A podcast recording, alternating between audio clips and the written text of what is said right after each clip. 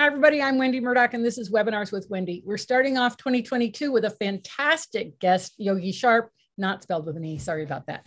Um, and Yogi's, but we've been haranguing, trying to get Yogi back for a long time. He's known as the Equine Documentalist, and he has some really interesting things that he's doing. And I hope we can talk about some, not just the topic today, but some of the other things you're doing, um, because that anatomy uh, bit that you've done, I really want you to talk a little bit about that too. All right. Yeah, okay. Yeah, all right, great. So welcome and thank you for joining me, Yogi. So just um, give everybody a brief introduction for those that did not catch your first webinar um, so that they kind of know what you're up to. Yeah, okay, so yeah, so my name's Yogi Sharp without an E, um, and I am a higher qualified farrier from the U K. Um, just finished my B S c honours in farriery. Um, I start my PhD early next year, um, and while I was studying for my B S c honours, I created the Equine Documentalist platform, which is basically, um, I saw it as a way of getting the research that's happening in the universities and um, and sitting on behind paywalls on the internet and stuff like that, on you know on Google Scholar and stuff like that, and create and bringing it to the wider population to enable um, better care of our horses from a scientific base. So that's what the Equine Documentalist was. And it just kind of, I initially started it just as a labour of love, just thought I'll, I'll share what I'm learning. And it kind of exploded. Now, um, you know, we do webinars ourselves, um, and just lots and lots of education. Um, you know, there's so much free stuff on there. Uh, you can read all day long if you like. Yeah, you do uh, yeah, great so posts on, on Facebook, and I always find them so fascinating because I love how you have, um, you know, put lines and measurements on things, which I think that's a lot what you're all about, is really getting down to some measurable changes and things that we can all see because of yeah, those. Absolutely. I mean, objective measurements is a really big thing for me um, because I think up till now, the industry has been quite, you know, the farrier industry as well as the equine industry in general has been quite uh, subjective in, you know, that horse looks this or that foot looks that. Um, whereas I'm, you know, very hot on, okay, well, actually measure that um, so that we can actually be a bit more objective and have a, a language and a way of communicating with one another that's not opinion, but, you know, more factual. So objective measurements is a, is a big thing for me, and that's what I'm going to be talking about today. So yeah, and I just think that's fantastic because, you know, like um my I'm a riding instructor. That's what I've done for over thirty years, and the thing that makes me crazy is that it's everybody's opinion about what the rider should, how the rider should sit, as opposed to actually looking at it from a measurable biomechanics perspective, which yeah. we do with yeah. every other sport, right? Yeah, right. I mean, it's like, yeah. why don't we do that for the rider? Um, so I love the fact that you're uh, into putting some numbers and facts behind things, because I just think then we're all on the same page. Because, yeah. you know, in riding, it's it, just because the horse is performing well doesn't mean it's optimum. It's just yeah. that that horse is winning. And so yeah. what if that rider actually sat in a more functional way? How much better would yeah. it be? But we don't seem to have the political will to go down that track. Whereas at least with feet, I think that you the, the uh, hoof world has over the past few years, I don't know, maybe ten, fifteen years, I'm guessing, um, has really decided to take it to the next level with looking at things seriously and with Uh, measurable instruments and things like that, which is really fantastic yeah. to the Absolutely. benefit of the horse, of course. So, um, all right. So the title of your topic today is uh, Recognizing the Ideal Hoof and Objective Measurement. So we're right on track. Yeah, exactly. Perfect. Yep. And uh, do you have a, do you want to screen share, or how do you want to get yeah, started? Yeah, I'll go ahead and do that, shall I? Okay. One, one sec. Share. Uh, let me just make sure I pressed the right thing. Hang on. Oh, I can't see my. Uh... Oh, you should be able to. Oh, uh, yeah, because the bar's in the way. Can I just oh, yeah. On? The bar's in the way of me pressing play. How do I. Uh... uh I'm going to see if I can find this. One. Okay, go left. And how do I'll... I move the bar? I don't know. You could. You know what? You could unshare, start your slideshow, and then reshare it. Let's see if that'll work. Uh, okay, hang on. Let me, right, sorry about this. One that's second. Okay. I can't press the play bit because it's not there. Because it was too um, high up. Yeah, I saw yeah. it. Okay, right. Oh, no, because now I'm not... Um...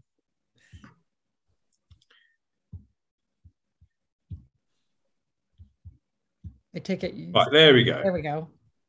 All right, now can you press play? Yeah, you got it. Is that working? Yeah. Yeah, excellent. Right, perfect. Sorry about that. Right, okay. Yeah, so, so yeah, so today I'm going to talk about recognizing the ideal hoof um, and how we can do this objectively. Um, because the reality is, is that hoof balance has been shown to be a really, really important factor in lameness and catastrophic injury. Um, but the reality is, is that there's quite a low recognition, both by owners and professionals, of the external reference points that can be used to assess hoof balance um, in the absence of radiographs. I mean, obviously, when you when you get to that stage, you're, you're already worried about something, right? Um, so there, there should be, you know, we should all be assessing the hoof on a regular basis. Um, and this actually got was quantified by a study in, two, in two thousand, um, Mansmann et al. two thousand, which actually quantified uh, the lack of recognition of poor external hoof proportions. Um, and the study found that only ten percent of fifty randomly radiographed horses presented with radiographs that were considered normal. Um, forty percent of the horses were in a category that included inadequate caudal support um, and poor poor palmar angles.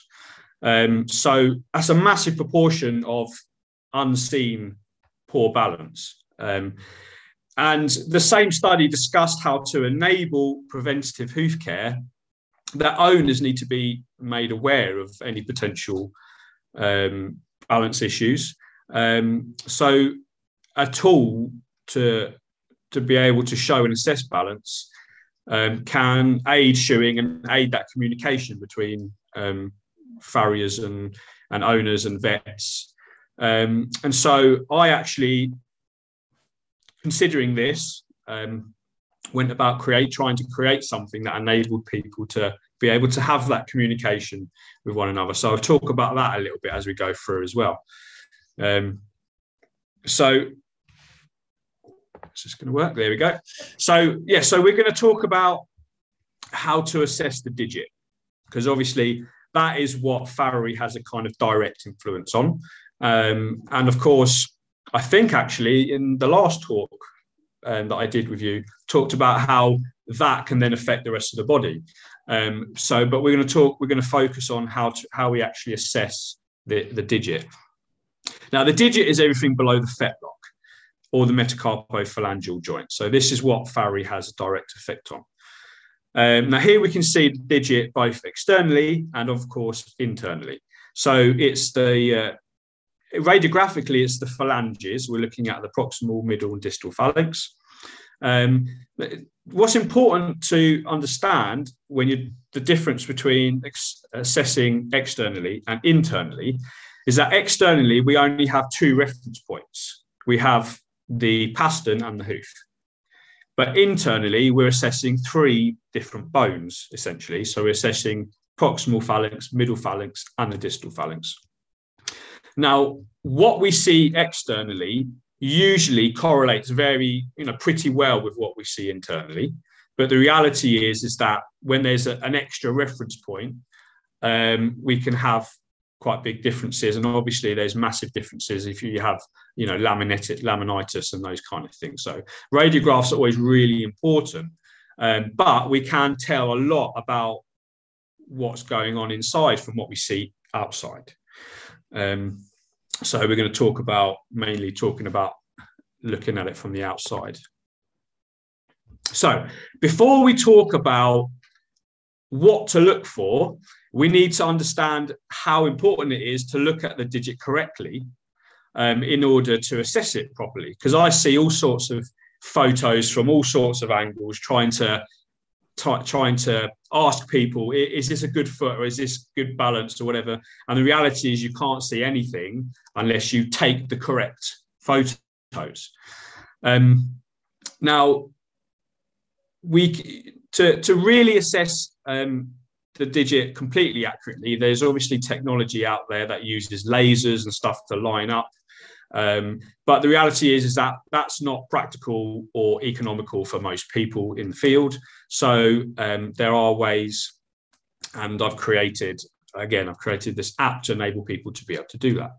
But coming back to photos, so White et al. two thousand eight tested the practicability, precision, and accuracy of the process of obtaining measurements of the horse's feet using photography. So they tested whether taking photos and assessing balance from a photograph was actually useful. Um, and they indicated that photography and radiography may be used interchangeably. So the photographic technique that they tested included visually aligning the heel bulbs, as is done when you're taking an X-ray, and supporting the camera at the same level as the foot. So that's a really, really important uh, piece of this puzzle, is that when we're taking photos of the foot, you can see me in this picture. Um, you have to have um, both feet evenly loaded. You have to have the camera actually on the floor. And I actually put the, the camera lens on the bottom edge of the camera. Um, and just make sure that you're ninety degrees to the digit. And when you do this, then this is where this study, White et al., said that assessing balance from there is um, equivalent, assuming there isn't other changes in the foot, um, to radiographs. So you can assess balance pretty accurately from, from that.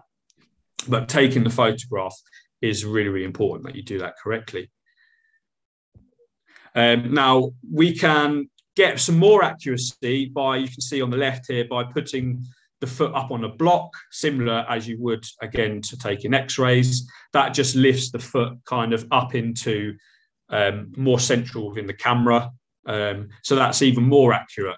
Um, but again, there's debate then as to whether you have to put the other foot on a block as well, which you should really technically, and then it starts to become time consuming and, and those kind of things. But that, but the reality is, is that the more accurate we want to be, the more time we have to put into taking the photos. But for kind of documenting changes, for assessing the hoof balance on a day-to-day basis, as long as you've got both those limbs loaded and you take a photo in what can be, unfortunately, a slightly uncomfortable position, as you can see there, um, then you can get pretty accurate uh, readings. Okay, so once we've taken that accurate photo, um, this is what we're kind of looking at. These are the areas of the foot that we want to be looking at. So we want to be looking at something that I'm sure most people have heard, hoof pastern axis. Um, but also there's some other things that we want to look at. We want to look at the what I've called there the hairline pathway in blue. So if you follow along the coronet band and you follow that, the hairline, in an ideal, absolutely ideal foot, that should be perfectly straight. So if we can see, we can see the curve in this hairline pathway, which suggests already, even though this is a pretty good foot, this is one I shod, um, you can see, if anyone understands a little bit what they're looking at, it looks like a pretty decent foot. But if you look at the hairline pathway, we can actually see that it's starting to curl back at the heels. So that is telling us that there's a, a degree of prolapse of the back of the foot. So this hairline pathway is a really, really good indicator of the health of the back of the foot. Um, so that's a really interesting thing to, to keep an eye on when you're taking looking at these photos. And then the other thing we want to look at is the heel angle, which is in light blue, versus the dorsal wall angle. So I'll talk a bit about that a little bit further on. Um, and then in the hind foot mainly, if we drop a line through the from the back of the um, metatarsal, uh, that's what I call the gravitational load line. And that kind of wants to drop down the back of the bulbs and then touch the back of the heel of the shoe. And that was... Um, another thing that we want to look at. So these are the things we want to look at. And then if we go on to the next slide, um, this tells us kind of some of the established studies and parameters that we that we want to look for when we're looking at that hoof.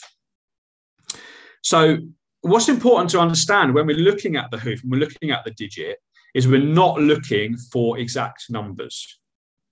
Okay, so that's that's the thing, because people often say, oh, it should be fifty-five degrees, or it should be this degree or that degree.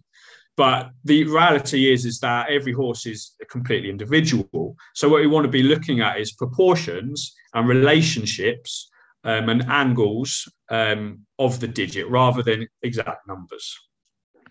So we can see some of the established ideals here. So if we look at the hoof pastern axis, um, this is taken from O'Grady two thousand three, but this has been talked about in study after study after study after study. Um, if we draw a line through the middle of the pastern, that should be um, close to, or you know, the same angle as the dorsal hoof wall. So that's a straight. That creates a straight hoof pastern axis. I'll talk a little bit more about how to assess that easier in a minute. Um, another thing we want to look at is this. Um, if we, and this is what you can do this really nicely from a lateral photo. And again, the app that I created helps you to do this really, really easily. If you take um, a line from the front of the hairline to the back of the hairline and you and you split it into three, the intersection between the first third and the second third, it correlates with the centre of rotation of the foot.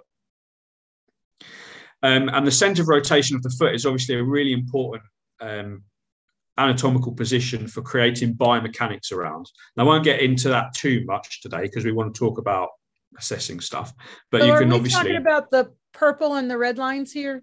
So the red line that has that goes along the hairline, and then you've got one third of it back. You've got a line that goes to the floor, right? Yeah.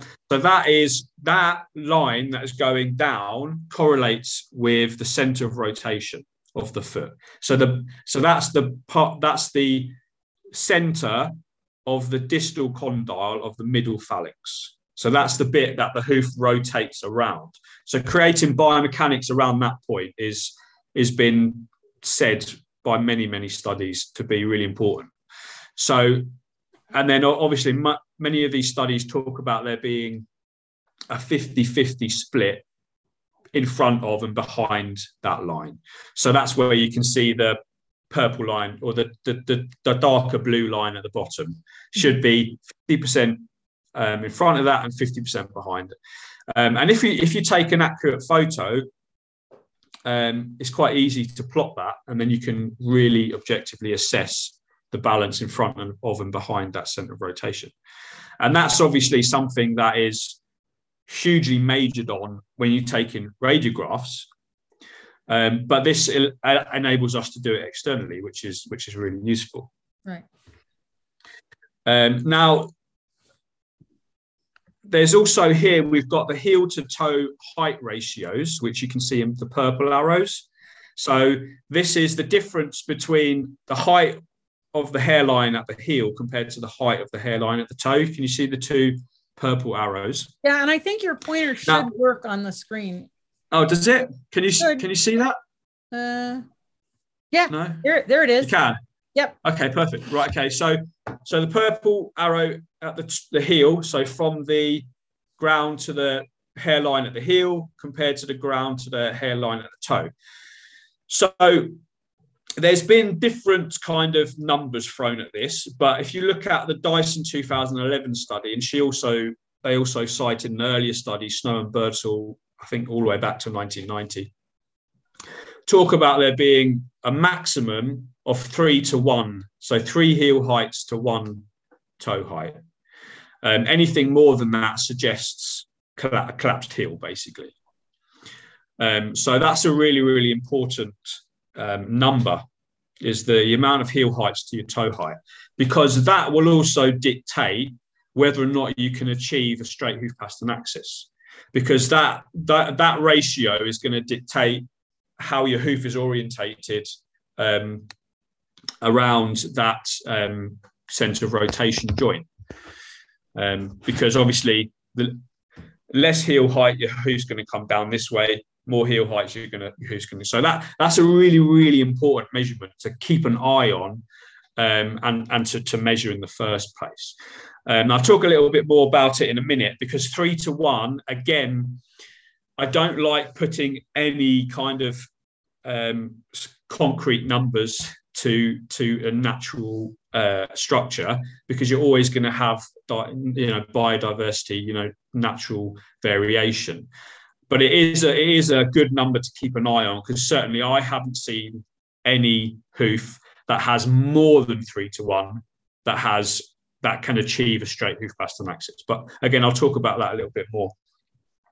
Um, but this um, Dyson two thousand eleven study also talked about how the external assessment of the hoof can give a really, really good indication of both its morphology, but also its predisposition to pathology, because we know, again, that the proportions of the hoof um, and how that affects the digit alignment um, is linked to lameness and other other issues. So this is why this is important to do.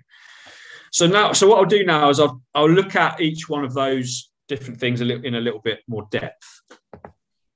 Okay, so hoof pastern axis. So it's pretty simple. Um, now we usually see hoof pastern axis measured like this. Obviously, a line's taken through the pastern and then through the hoof, um, which should be parallel to the hoof wall. So hoof pastern axis is the relationship between those two angles. So in an ideal, you know, perfectly aligned hoof, you should have a completely straight line going through the two. Um, that is quite rare, but we want to be as close to that as, as possible, really. If we've got, you know, distinct changes in that angle, then we've potentially got um, a, an issue, and we certainly are predisposing to, to, to pathologies. Now, the reality, the problem when doing this is that um, casting a line accurately taken from the dorsal wall and then putting it into the middle of the hoof leaves room for kind of human error for when you're you're trying to get that line exactly parallel to um, the hoof wall. So um, this is where I start to introduce Hoofmap. So this is the, the app that I created. At the moment, it's on um, iPhone um, and the iStore. And we are in the process of creating the Android version. Um, so if we look at uh, what it enables us to do, so here we can see we're assessing the hoof pastern axis. So as I said, it's difficult to project that dorsal wall into the middle of the hoof without kind of changing it a little bit. Um, so it's actually more accurate not to try and get those two lines continuous. And the reality is we don't actually need to do that. We just need to know what the angle of the pastern is and what the angle of the dorsal hoof wall is. So we, we just need to know the two angles. They don't, we don't need to have them necessarily completely lined up, although you can do that with Hoofmap if you wish, um, but this is just um, an easier, easier way of doing it. So here we've got uh, a before and after of me shoeing this particular foot. Um, so we can see before we had a pastern angle of fifty-seven and a half, and we had a dorsal wall angle of forty-two point nine eight. Um, so there's a huge discrepancy there in the angle of the pastern and the angle of the hoof. So this is going to hugely put strain on the deep digital flex tendon and predispose this horse to injury.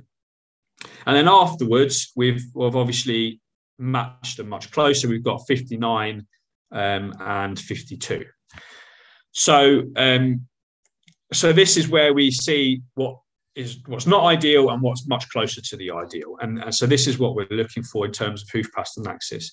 And this on Hoofmap just makes it incredibly easy because it puts the angles there for you, um, and you can assess that really quite easily.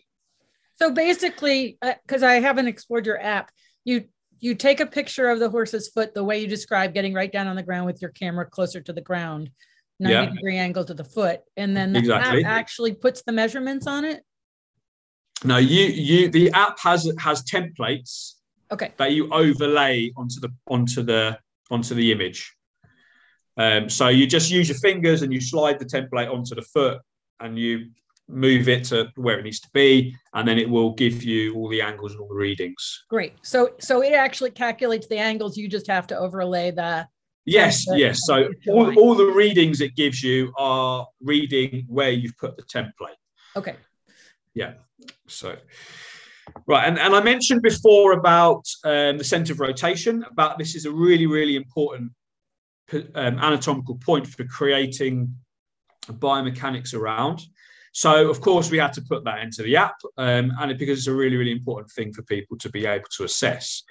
Um, and actually, when you start to use this template and start to put it on the foot, sometimes you can be quite shocked as how far out you actually are, um, and how, how much toe length you have um, compared to your heel base of support.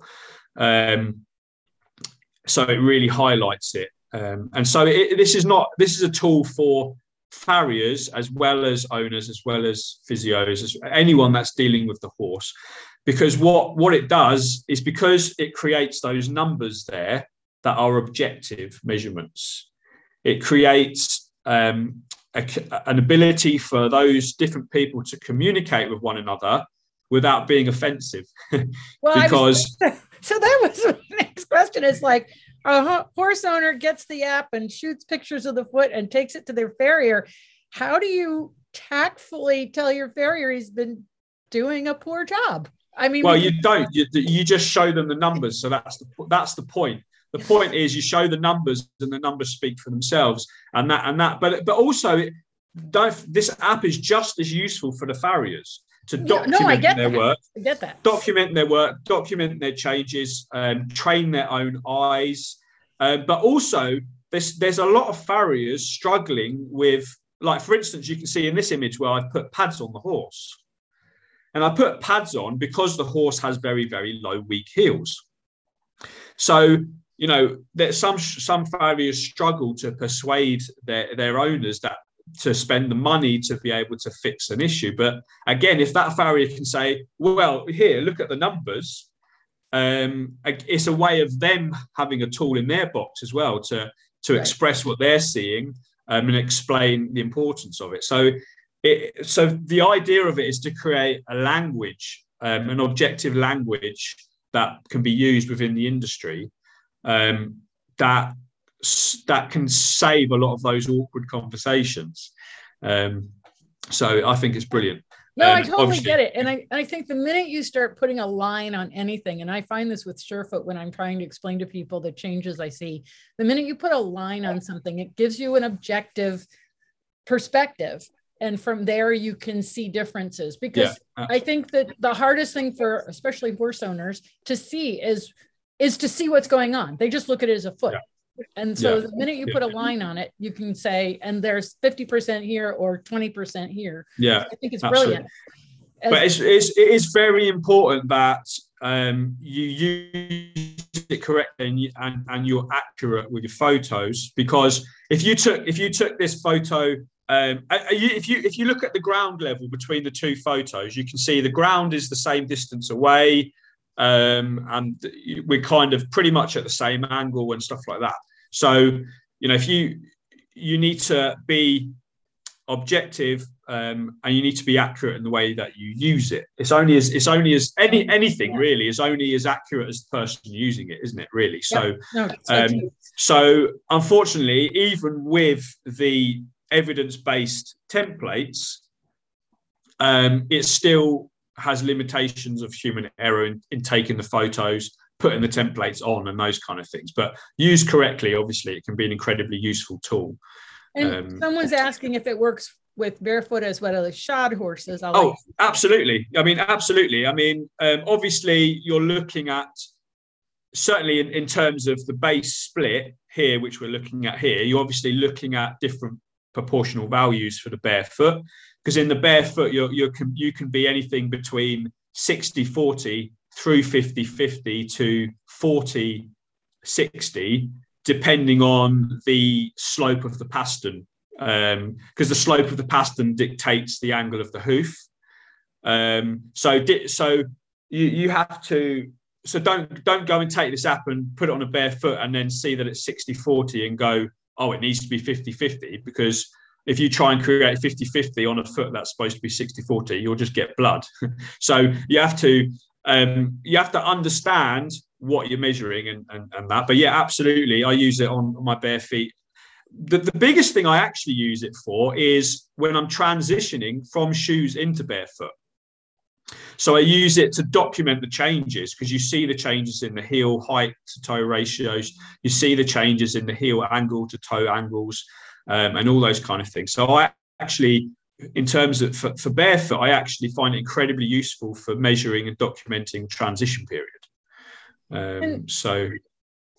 Oh, wait, I just lost my question. Oh, yeah, I got it. I got it back. So, uh, and maybe you're going to talk about this a little later on, and maybe I'm too soon with this question, but let me ask it anyway.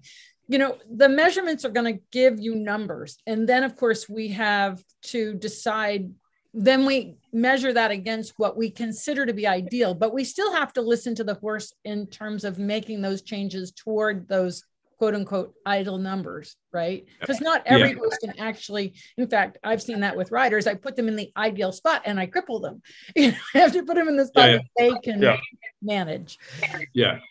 Yeah. I mean, yes. I mean, you have to, I mean, there's things like leverage testing and stuff like that, that you can do on the feet to make sure that if you, if you um, lift those heels up, for instance, that, that the horse is happy with it. And like, it, the, so there's, there's, there's a communication that needs to go on after, after you've made, taken these measurements. Um, but um, personally, like for instance, with this horse, um, I, I, when I saw what I saw on the left, there was no question for me that what I created on the right was going to create a more comfortable horse, and you know, and without a doubt, it's completely changed um, the horse. And and and for the most part, there's very few horses, in, in my experience anyway, um, that don't like a positive change um, right. toward right. toward the ideal. So, um, but anyways, going back to this, we can see, for instance, on this one, the base split, we can see. Uh, that there's a sixty-eight toe to a thirty-two uh, heel, and then we've got a fifty-nine to forty-one um, from there. Um, but also, interestingly, we measure, when you put the coronet uh, line on there, it measures the angle of the coronet, because this is, um, in my recent study, actually, that I did for my degree, I found that the average of the coronet angle um, correlated with negative plantar angles. Um, so that that will obviously come out when hopefully the paper gets published. Um, but um, but the so the angle on the left is thirty-three, um, and I think off the top of my head, um, the average angle for um, N P A was um, above. Um, twenty-seven or twenty-eight, um, but don't don't take that as a figure. Um, but that just the point is is that when we do further research, um, these these numbers are also going to mean more to us as we start to correlate them with things going on internally. Um, but this coronet angle um, is anecdotally, obviously, for a long time as well, has been an important measurement for um, for negative plantar angles. And if you if you project that line towards the front limb, um, in an, ideally it should land around about the carpus. Um, and obviously this particular hind on the left was going right up into the horse's um, kind of girth area. So, so, um, so that is just, just so that we're clear, maybe you can use your pointer the, when you, cause the numbers are a little hard to read. The red yeah, number. They are a bit blurry because it's that's the photo of a, photo. Right. No, I get it. That's where your pointer comes in. Yeah. So when we're talking about that angle on the left, it's, what is it? thirty-three point three? thirty-three point three. So this angle, it follows the coronet, follows the hairline. Okay. Okay. And this angle in my study um, correlated with severity of, um, of the broken back alignment, um, and horses with negative plantar angles had on average, I forget the number now, um, but had a much higher average of this coronet angle. So it it has some correlation to negative plantar angles as well. So it's it's quite an important um, thing to to kind of look at, is the angle of, this is the hind foot in, right. in the hind kind. And yeah. the angles, you're measuring that angle, but I, I'm slightly unclear. This is where I was not the best in geometry. Um, so that that you know, ninety is, is vertical, right? It's a T. Yeah. So from where are we measuring that thirty-three and a half degrees? So, so all, all, all the angles on Hoofmap are, um, are off of ground parallel. Okay. Got it. Yeah. So it says twenty-six degrees to, to the ground, um, or from off the ground, if that makes sense. Great. So you're basically extrapolating the line to the ground and using the ground as your as your other yeah. side of your triangle. Okay. Exactly. Yeah, exactly. So there's a question here, and I'm not sure I understand the question. Um, it says, yeah. I'm clear if the heel is two inches, the toe would be six inches, but I don't think you've talked about inches. So and No, no, I haven't talked about inches. I've talked about ratios. Got it. So it's it's the, the, the height of the heel. You should have... Um, Well, I'll talk about it a bit more in a minute, actually. Okay. But it's the ratio of the heel to the toe, not not in terms of an actual measurement. Um, right. And then, of yeah. course, you'd have to measure every hoof because every hoof could be different. Yeah. Exactly. Yeah, exactly. And I do. I talk about more about that later on, so we can go on to that in a bit. Okay. The, the ratios. Okay. So. Right, and then of course I talked about the centre of rotation. Then how important the centre of rotation is. Um, and we can, of course, map the centre of rotation from a solar view um, before we shoe, um, or if or if we don't, obviously, you can uh, measure where the centre of rotation is in terms of heel to toe. Um, now, balance, again, balance around this point, as I said earlier, has, has been stated as being optimal for hoof balance. Um, Doctor Caldwell, in his PhD, discussed... Um, summarized and tested the importance and the accuracy of external reference points, um, such as Duckett's dot. I'm sure many people have heard of Duckett's dot. Duckett's dot, you can see, is the green dot there at the, the apex.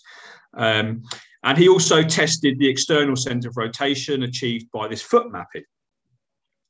Um, and Caldwell again discussed that Duckett's theory, stating that balance was theoretically achieved by way of proportional measurement. So again, this we want to measure proportions around, around that point, which tells us a bit about the hoof balance. Um, the study found that the external centre of rotation, which you can see as the red dot in the middle of like the crisscross, the red crisscross, yep. um, that correlated Uh, very well with the internal centre of rotation. So you can see on the solar mapping there on the left that a red dot correlates with the red line in the radiograph um, on the right-hand side. So that um, mapping system was shown to be very accurate in, in locating the centre of rotation. Um, again, there's been lots and lots of studies that have talked about the importance of creating balance around that point. Um, Now, again, if you look at the bottom right, so this is, again, our template. Um, so the reality is, is when we put a shoe on, um, we can't see some of the important points that we need to map the, the centre of rotation from the sole. So we can't see the end of the buttress. We can't see the inside of the white line if you've got a shoe on there. Um, so this is where once the horse is shod, assessing it from the lateral view becomes easier to do and more accurate because we can we know that this um, one third of the hairline, as long as you're ninety degrees to the foot, et cetera, um, also correlates with that centre of rotation. Um, so that's why that's where you know when you're shod, you you're more likely to want to use that um, lateral uh, marker than on your sole. Um, having said that.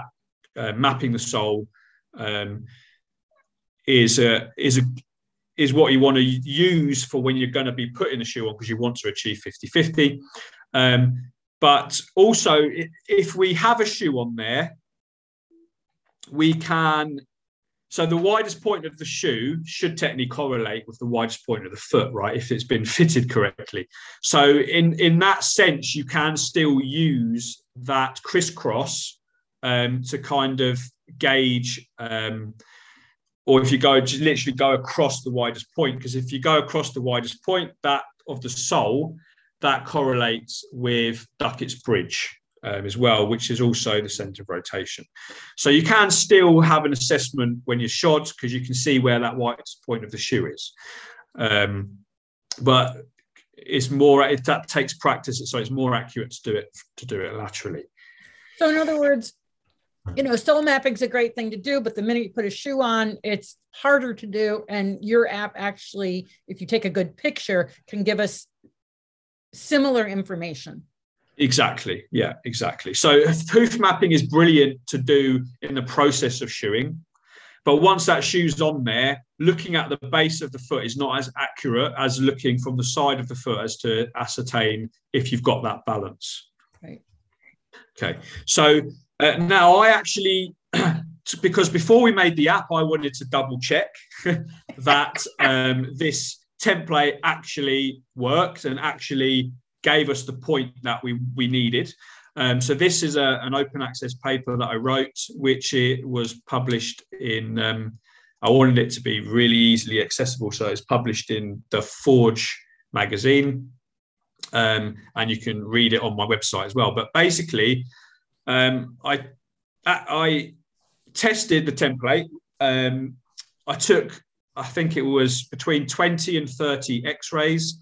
I overlaid the template onto the x-ray and I measured how far the template centre of rotation was from the actual centre of rotation. Um, and I found that there was a ninety-five percent statistical equivalence. So um, basically it's pretty, pretty accurate, yeah. um, which obviously um, fit in with the previous studies that suggested it in the first place. Um, but I wanted to obviously double check that the template was, was accurate. So So I did that myself. Um, right, so back to sole mapping. We do, of course, have on the app also the ability to map the sole. So on the left, we can see, um, these, again, these are templates that you can use um, that are in the app to map the sole from a photo. So obviously in real life, you want to, you're going to draw on it or whatever, but you can map um solar pictures of the foot with them with the app as well. And again, coming back to the the hoof um, and using these two different techniques, we can, as I was saying before about the widest point of the shoe should really correlate with the widest point of the of the foot and the sole.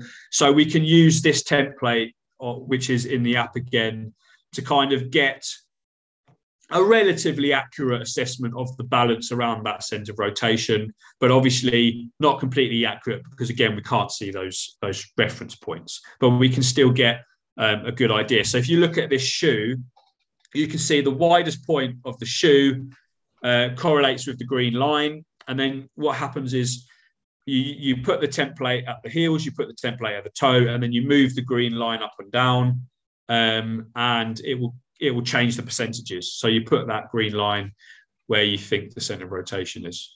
Um, and, and I and would then, think once again, taking a good picture of a sole would be really important. Like you Absolutely. Know. It's always, it's always, always subject to taking accurate photos.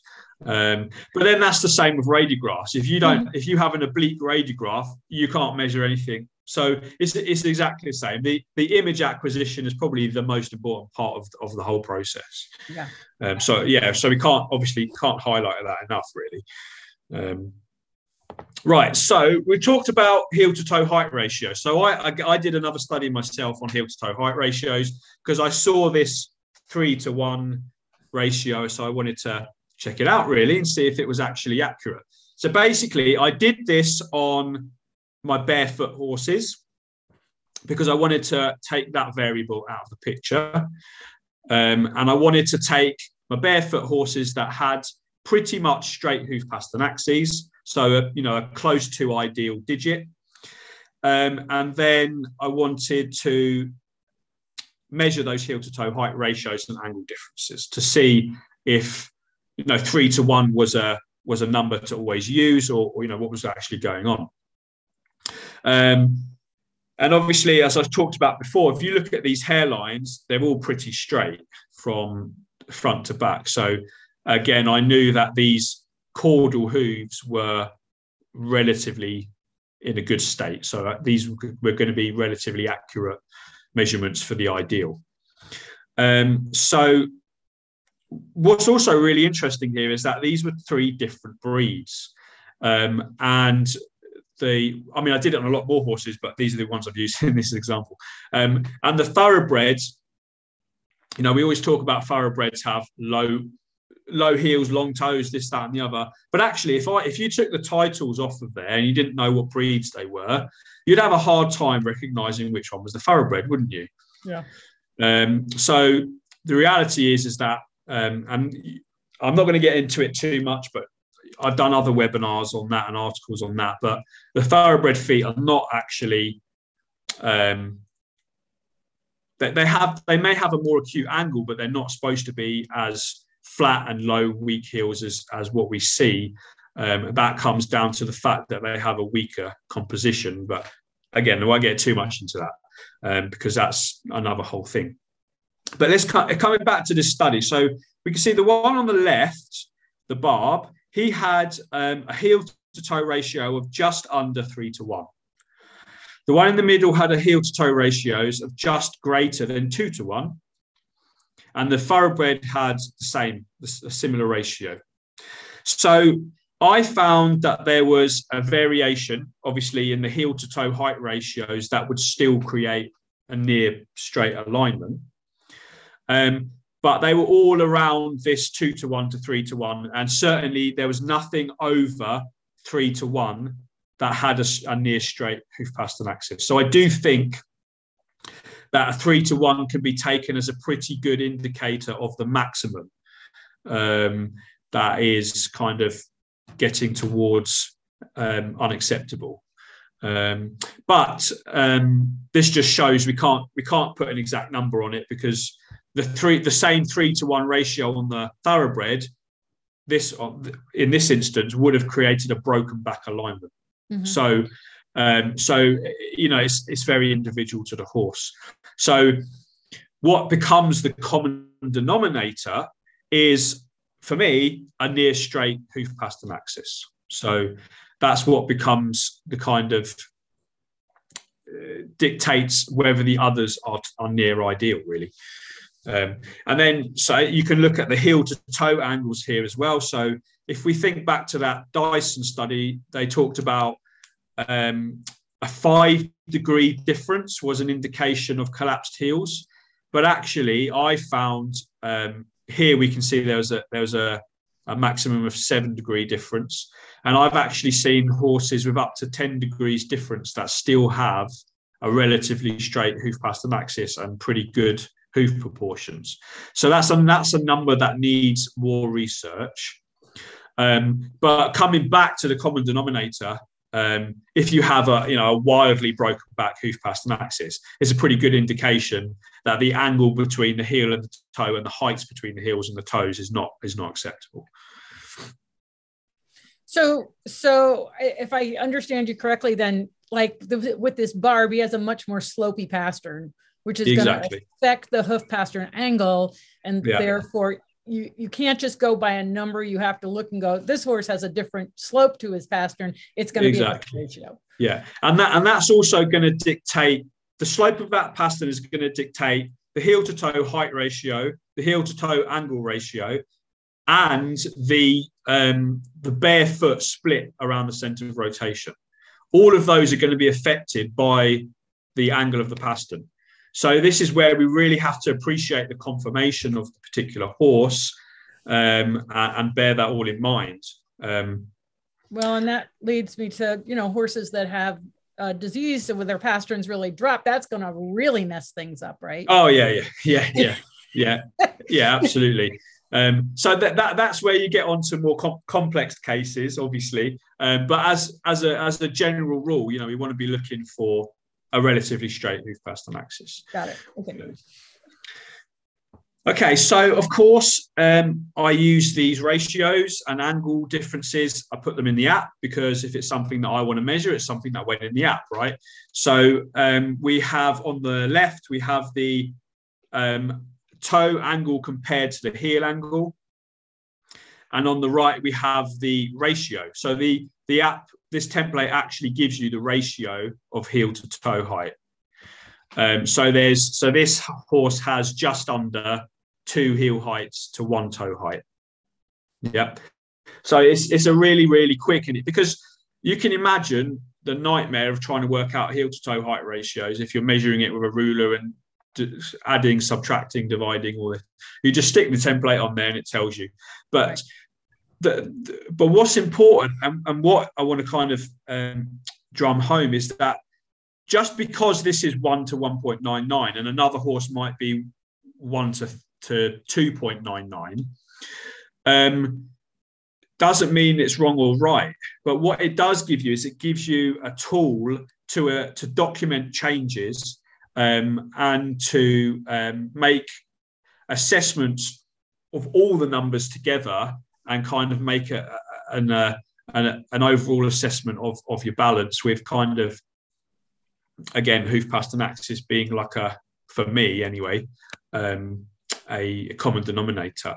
Um, so these these are kind of these are more um, documenting tools, really, um, for, you know, if you come back to this horse next time and you've gone and you've gone from one to one point nine nine to one to one point five, for instance, uh, sorry, to two point five, then you know you're going the wrong way.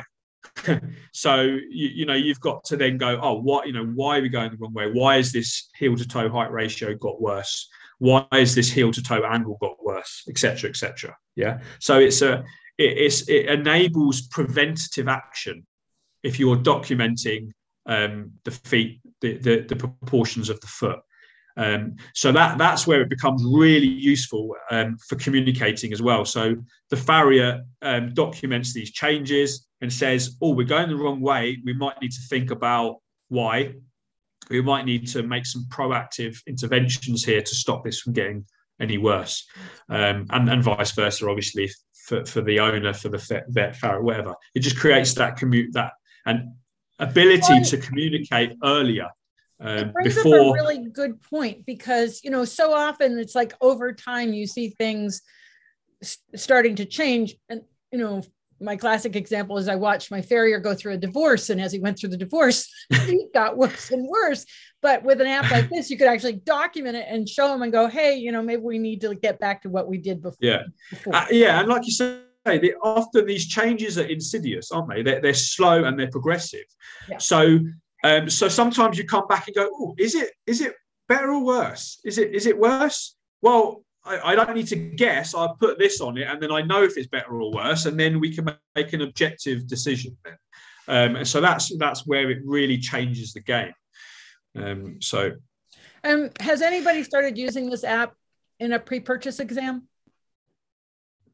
Uh, I, I'm sure people have. I mean, it's, I wouldn't. Um, not. I don't know of any, but it's just an interesting thought, um, because the more data we can collect on a horse before we buy it, the better off we are.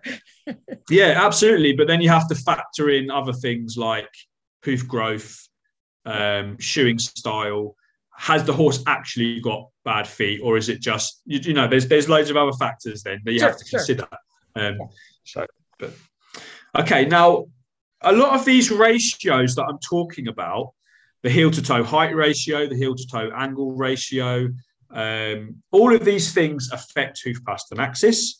And all of these things come down to having a healthy back of the foot. Mm.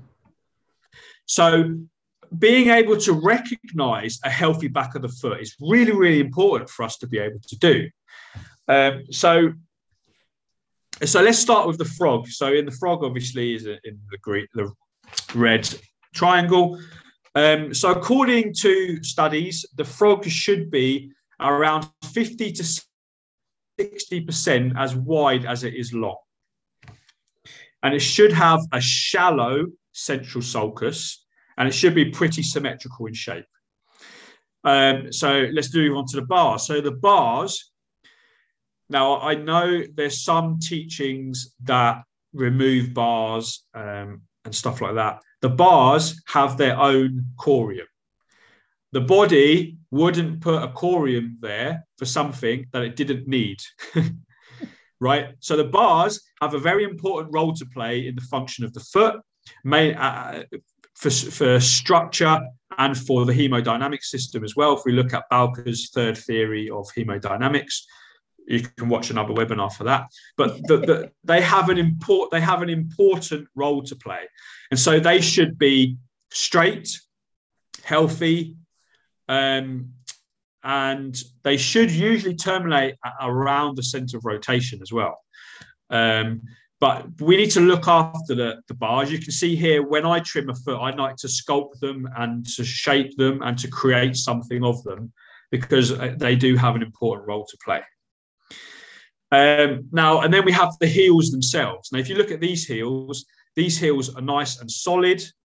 They have like a triangular shape to them. They've actually got um, a flat platform, um, and they they're substantial. So that, you know, the, and, and they in a, in the very very ideal hoof, they should end at the highest widest part of the frog. Um, but obviously, you can have the different deformations of the foot. The E L P O, the Equine Layman's Prevention Organisation, have a really nice chart for the measuring these deformations. Um, I haven't got that on here, but it's a really nice chart if anyone wants to look that up. But the, the heel should look something like this. Um, so being able to recognise and, more importantly, not ignore the caudal hoof structures will help us to maintain better hoof proportions, to, to, to maintain all of the proportions that we've just spoken about.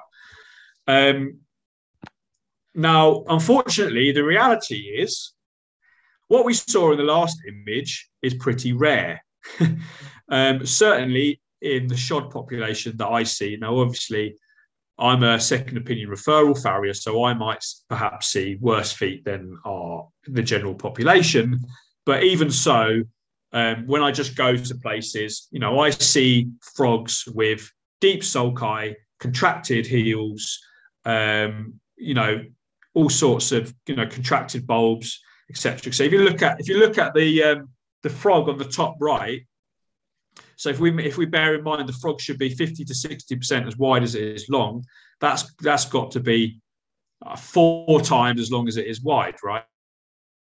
Yeah. So the reality is, is that this this is probably what people are more used to seeing, unfortunately. Now, interestingly, the bottom two pictures on the left is a foot that I took out of shoes. On the right is the same foot six weeks later. Wow. And you can see you can see the changes in morphology.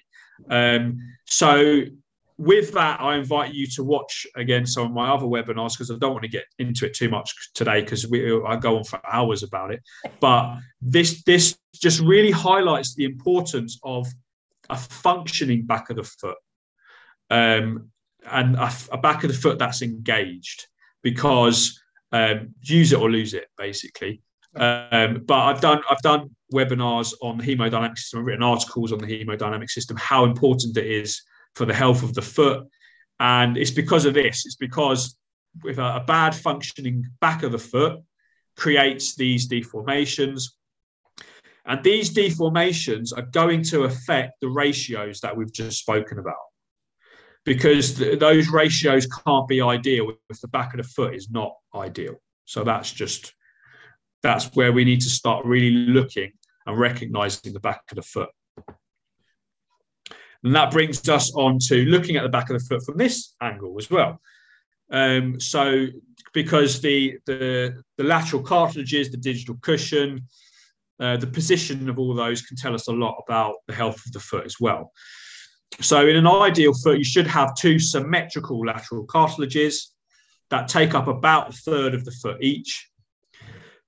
And you should have a nice, plump, thick digital cushion in the middle of them, taking up all of that central third gap. Now, again, the reality is is that if you're seeing feet like this, you're not going to see two symmetrical lateral cartilages with a nice deep digital cushion, et cetera. So we're more likely to see contracted cartilages or no cartilages or weak cart, you know, all those kind of things. So looking at the back of the foot is is often something that doesn't get done, but actually tells you an awful, awful lot about the health of the foot. So it's something that we need to start doing and recognizing the healthy versus unhealthy. Now, uh, going back to Hoofmap, we can make certain assessments of these parameters again. So if you look at this hoof, you can see that It's very asymmetrical. The lateral cartilages are nothing like each other. Um, they're completely different angles of each other. The foot has different um, widths through the middle of the frog.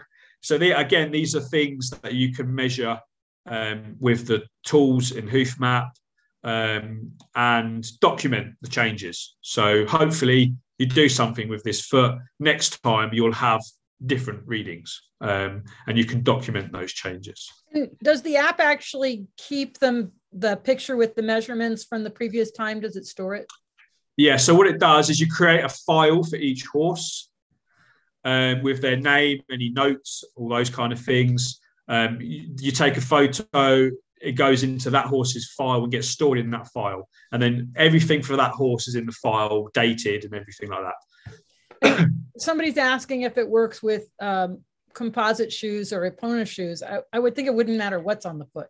Yeah, it doesn't matter. It doesn't matter. It's it's a measuring tool. It's it's a tool for measuring balance proportions um, of whatever, you know. Actually, um, it's interesting because um, Doctor Tabor, Doctor Gillian Tabor, who I've done a few webinars with, she's a physio.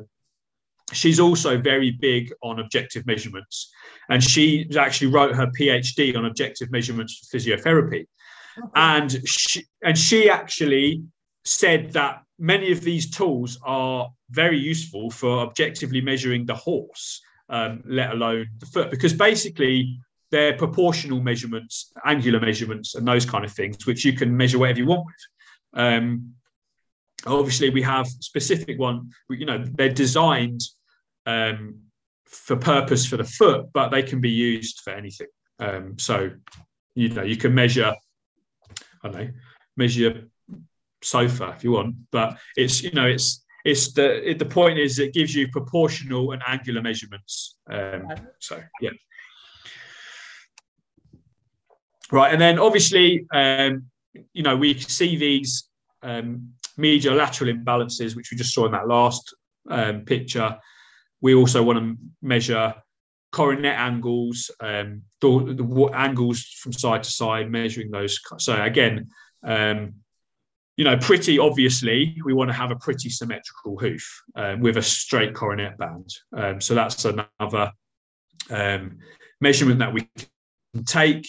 Um, the reality is, is that if those, all the measurements from the back and from the underneath are not correct, you know, more than likely these, this isn't going to be ideal either.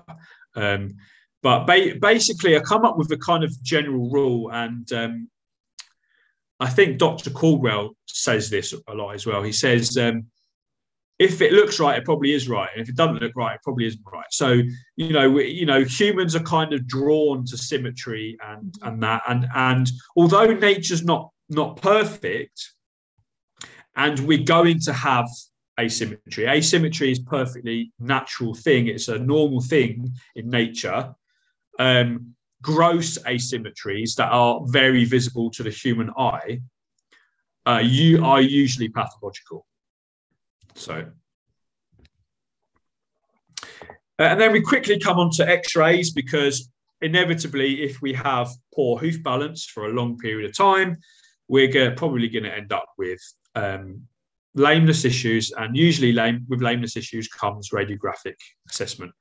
Um, and so obviously we threw into the app um, tools for measuring um, radiographic um, markers as well.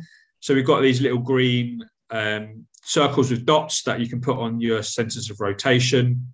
You can measure the palmar angle, and then again you can measure the hoof, the base um, split, and you can also measure the differences in the angles of the phalanges. So um I'm not going to get into too much into that, because really you want to be discussing these things with vets, so I'm not going to get into that too much, but um but again it, it's a useful tool for for farriers, for vets, well, for anyone really, to, to for assessing podiatry uh, parameters from radiographs. So in the ideal, as we talked about in the externally, so I talked about the difference externally and internally. Externally, we want a, a relatively straight hoof pastern axis, so the relationship between the pastern and the hoof.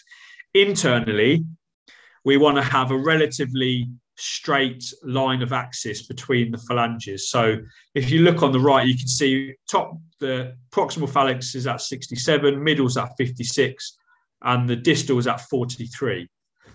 So in an absolute ideal, you'd have the same angle going all the way through those.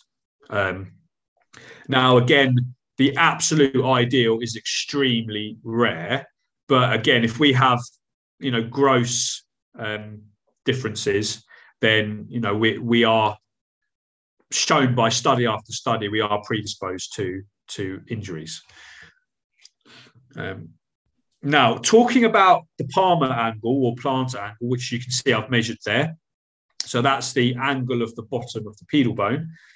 Um, what I want to drum home and use that as an example to drum home the point is that we're not measuring, although it, although it gives you exact measurements, um, those exact measurements are not something that you can't dictate an exact angle for anything.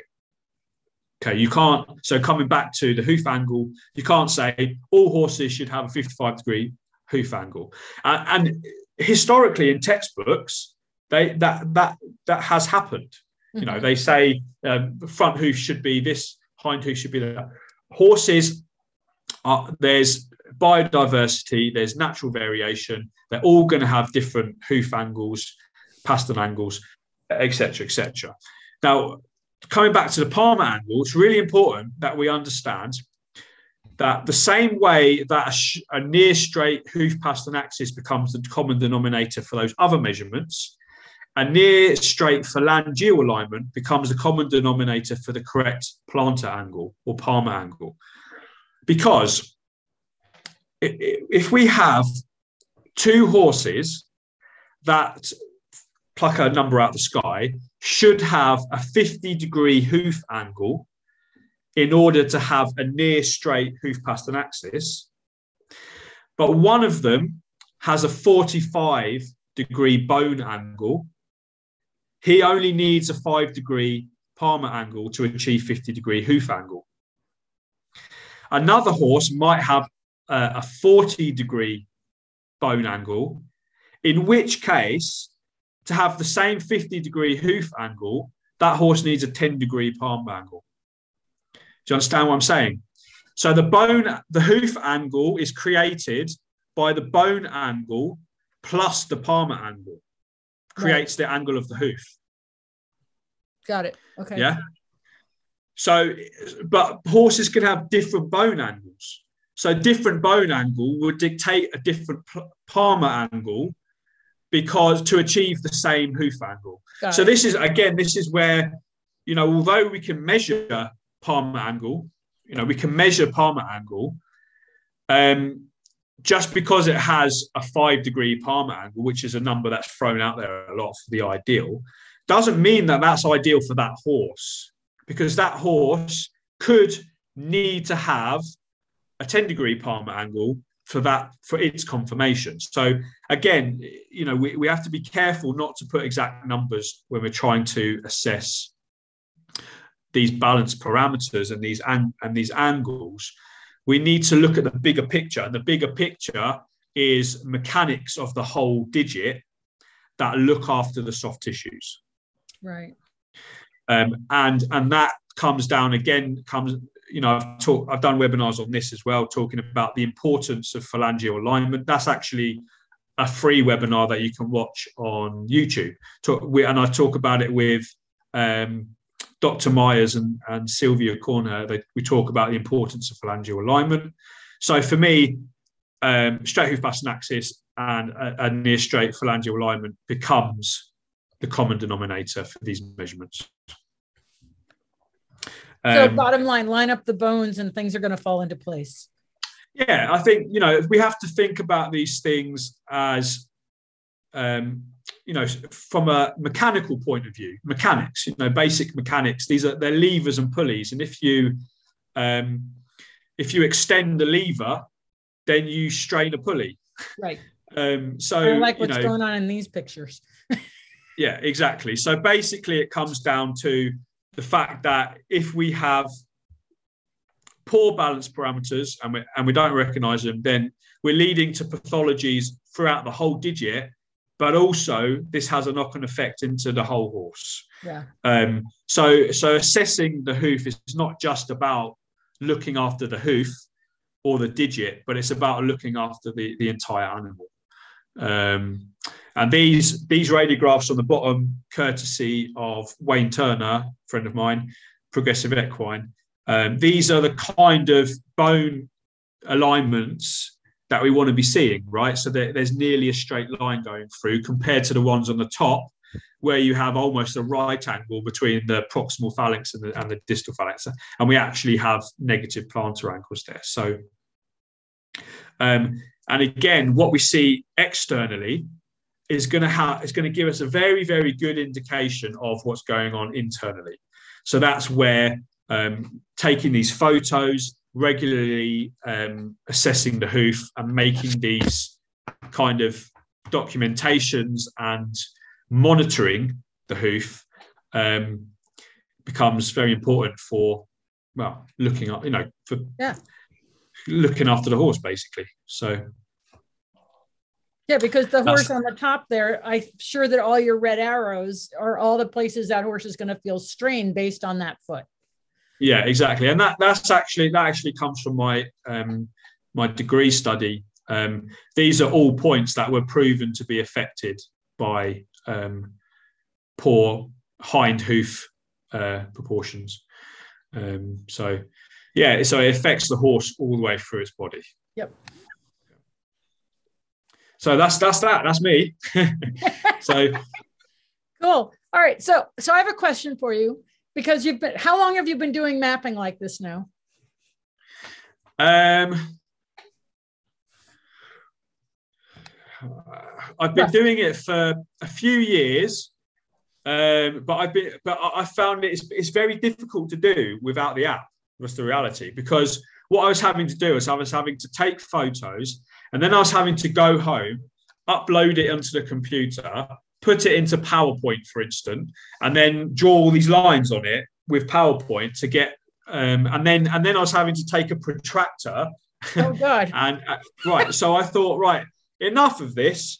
Um, actually, it was a friend of mine and partner in in the in the Hoofmap, um, um, Mitchell Wood, who came to me and said, we need we need an app for measuring hoof balance, and he had these particular templates.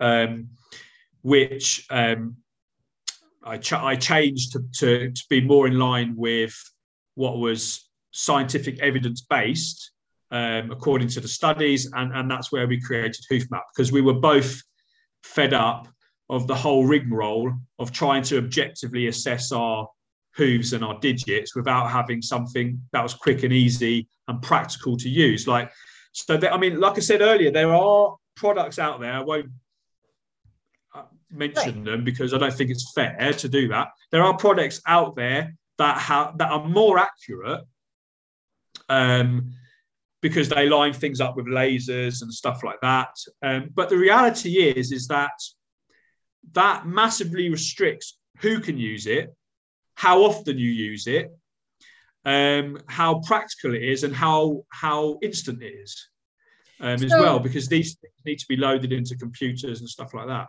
So just from a practical perspective, having the app has decreased the amount of time it's taken you to analyze a foot, one. Yeah. But it yeah. also allows you to do that in real time, standing next to an owner. Exactly, exactly. I take the photo. So I turn up to a job and I say, oh, I don't like the look of our proportions. Um, I can, and they go, oh, really? And I can go, yeah, take a photo. There and then, yeah, this is this is where we're at, you know. So it it's that instantaneous um, practical usefulness of it um, that enables you to have that proactive discussion there and then, right? Um, which which can be a game changer, really. So it's really a field app, if you will. It's ah, absolutely, yeah. absolutely. And and the, the reality is is that yes, you do lose a little bit of accuracy with a field app. But what you gain is um, instant gratification, and you gain the ability to make decisions there and then with the client and, and those right. kind of things. I was going to say in compliance, where you're not trying to convince them, you can show them so that they, they you're educating them at the same time. Yeah, exactly. They understand yeah. what's going on with their horse. So since yeah. you've had the app, what's the most profound uh, uh, discovery that you've made? What is it? How has it changed your life? It, I think the biggest I think the biggest thing is the thing is it is it became it came as part of another journey, so it's difficult to know which one kind of affected which, if that makes sense. But what was the other what, journey? Well, just recognizing how much poor hoof balance there is ah. really um, was was um, kind of that created the app, but at the same time the app kind of cemented the that recognition of just how, if you go back to that Dyson two thousand eleven study um, and other studies, the reality is, is that poor hoof proportions are more common than good hoof proportions. Mm-hmm. And that, that's been shown by science. Um, well, and, and what so, happens is that people get used to seeing something and stop recognizing it as pathological or not good. Exactly. And, and if we go back to what I said right at the beginning, um, that, that was shown by that study all the way back in two thousand, Mansmann et al., that said that there is actually quantified the lack of recognition.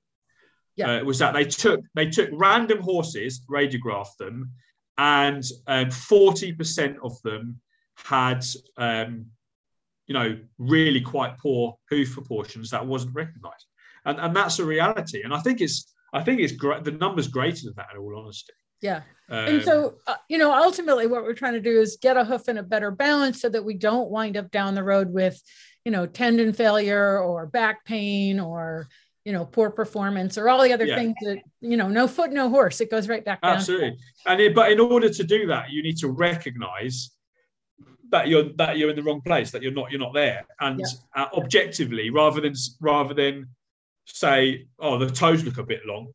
You, you, that, you know, the, the farriers get offended because somebody comes along and says, oh, the hoof balance is not very good, or, you know, you've got a long toe. Um, they get that, that because that is offensive. But if you say, well, hang on, the, this is what the numbers are saying, then it, it creates a more objective language that's more engaging. Yeah. Um, and, and you can start to have a conversation, um, you know, as, right. as long as you're, as long as you're that way inclined anyway. Yeah, no, it's great. Somebody's asking if it's available for Android. Yeah, we, we not yet. It is being built as we speak. Um, and we're hoping for it to be ready um, by end of March. So okay. not, not um, long, and- hopefully. Um, somebody's asking if there's a relationship between, and this is kind of off topic a little bit, but E C B M and high-low. Between what, sorry? E C B M, equine complex, uh, vertebral malformation, and oh. horses with high-low. Um, kind of off topic. yeah, well, the reality is probably, but I don't know. I don't think the study's been done yet. I don't like to... Um, I, I don't like to spout anecdotal stuff. I, I like to see numbers and and papers. Um, so probably you're great. You're great. You keep, you keep it back to the to the data. Um, yeah. How many horses can you track in the app? Um, that's a question I have to ask the developers, but I've got hundreds in there. Okay. So yeah, I would think that it it's. If your phone can hold the data, I'm sure it's not. Oh, uh, yeah, I think that's pretty much it. Yeah, yeah. Um, and we, we are working on updates. So we're working on the ability to um, extract the files to send to vets and this kind of stuff. Um, so there's lots of things in the pipeline as well. So we, we're going to be improving and building on it as well. So I'm really excited for it. Somebody's asking if you can identify syncing with this. I think you have to define uh, radiograph- radiographically. Um, possibly no. So, okay, so they mean they mean founder. They mean when the okay. when the bone is sunk in the in the hoof capsule. Um, you need radiographs to do that. Um, and you need to have markers on the hoof capsule in order to do that. Um, so if you're going through all of that, you might as well have the vet mark it up with their um, on the radiograph. So um, yeah, um, and this you, question, I mean, I'm sure. Oh, go ahead. Didn't mean. I'm sure that there, there's a way you can, like, for instance, the other day I used um, the heel to toe height ratio. I used that to to test the difference in um, dorsal wall thicknesses and a laminetic, which worked really well. So, um, so you can use the the measurements for wherever you want to put them to, um, but uh, you need to have the right markers on the foot. So, if you're going through all that, you might as well get the vet to yeah take X-rays. Um, this this is a question that I really think is. Uh, I'm going to ask it, but it doesn't really fit. Okay. It says, my barefoot Frisian tends to get split in the center of his front hoof. Is that because he bra- his breakover point is incorrect? Is it sufficient for the farrier to rasp off some toe to alleviate the problem? And I think I kind of know what your answer is going to be. uh, yeah, I don't have enough information. I need to see the foot, really. Um, but you could use the app to look at the foot to figure out if. Yeah, you can certainly you can assess you can assess balance from with the app. Um, but there's other there's other things at play there. There could be you could have seedy toe, you could have underlying white line disease, you could have. It depends if it's coming from top to bottom or bottom up, bottom up, because uh, you could have a, um, a damage to the um, to the coronet band. Um, so I, I need to see the crack and I need to get some more info. But very often, yes, cracks ca- are caused by by leverage. So possibly, but I, I would need to. See the foot to really answer that. Great. All right, let's let's go ahead and have you unshare your screen and we'll wrap this up. Uh, okay. Um, th- this has been really interesting. So one of the things that I wanted to mention to everybody is that is that right now you are planning to be in the United States in April. That's right. Yes. You want to tell us a little bit about what that's going to be all about? Um, so I'm I'm coming over to do two conferences. One is in Okay, now let me get this right. Ipswich. Yes. Yes. Ipswich. Um, that's for the humble hoof. Um, and I'm going to be talking about um, posture and hoof morphology, I believe. Um, and there, and but I'm going to be doing a demo um, shoeing to X-rays. Um, and then I'm going to be talking at the Rude and Riddle conference in Lexington.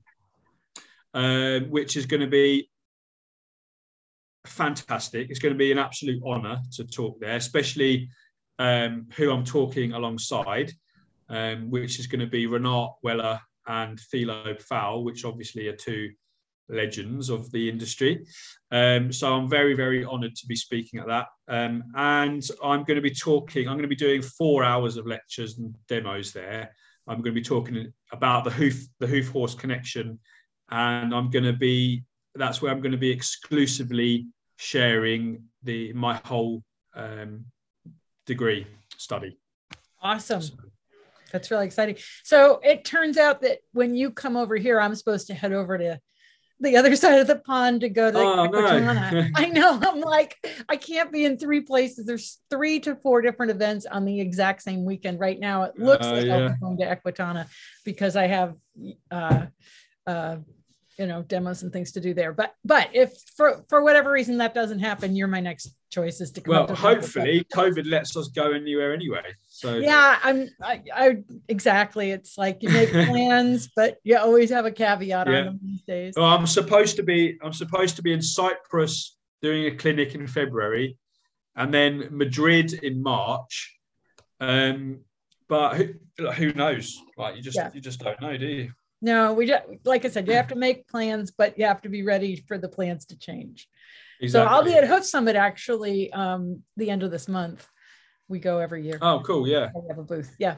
So someday you'll probably be there too. yeah, probably is. Yeah. It's a bit expensive to pop over the pond for that, but yeah. I'll come, definitely come one day. Maybe they'll ask me to speak and then it'll be cheaper. Yes, exactly. That's what I'm thinking. They should ask you to speak and that would be great. But um, Yogi, this has been great. I really enjoy listening to what you've developed here. And I think it's a fantastic tool to just help bridge that gap between you know, what's really going on and what we, what we can't see. So often what I find is when I look at a foot, I'm like, I, I you know, I'm not sure that that's really what I want to look at, but I can't yeah. tell you because the foot is such an interesting shape. Um, it's not, you know, conceptually for me, it's a, it's a, a difficult shape. I've been trimming my horses for years, and yet I still look at that foot and go, do I understand this? yeah. Um, so it's yeah. really fantastic that you put some numbers to it. I really appreciate you taking the time to come and talk to us about your hoof. Thank you. Thank, and thank you very much for having me again.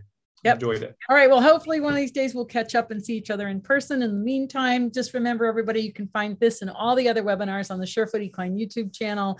We'll get it posted up there pretty soon. And, uh, and thanks, everybody, for joining us. Have a great Thank day. Thank you. Thanks again, Yogi. Bye. Bye.